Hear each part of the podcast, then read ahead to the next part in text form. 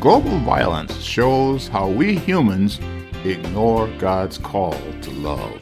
Welcome to Daily Direction, helping you discover the truth of God's Word with UMI founder and chairman, Dr. Melvin Banks.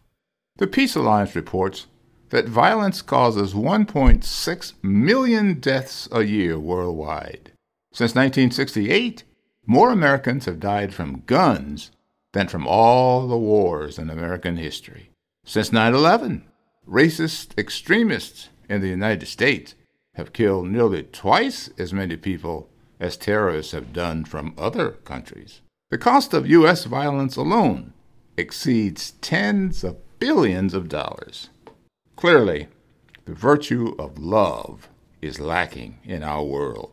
Still, followers of Christ are called to be salt and light, models of love that preserve the world from total chaos.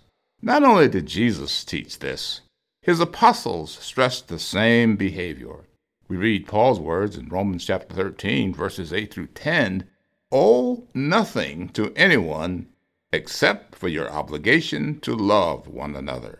If you love your neighbor, you will fulfill the requirements of God's law.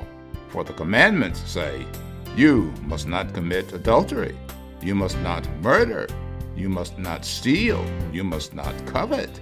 These commandments are summed up in this one commandment love your neighbor as yourself. We show love to our neighbors as we stand for justice, help those who hurt, and live for Christ. Thank you for listening to Daily Direction. If you want to go deeper in your study, visit preceptsforlivingonline.com. There you can subscribe to full Bible commentary lessons, video illustrations, and more resources to help you live as a more faithful disciple of Jesus Christ. Visit preceptsforlivingonline.com and get your resources today.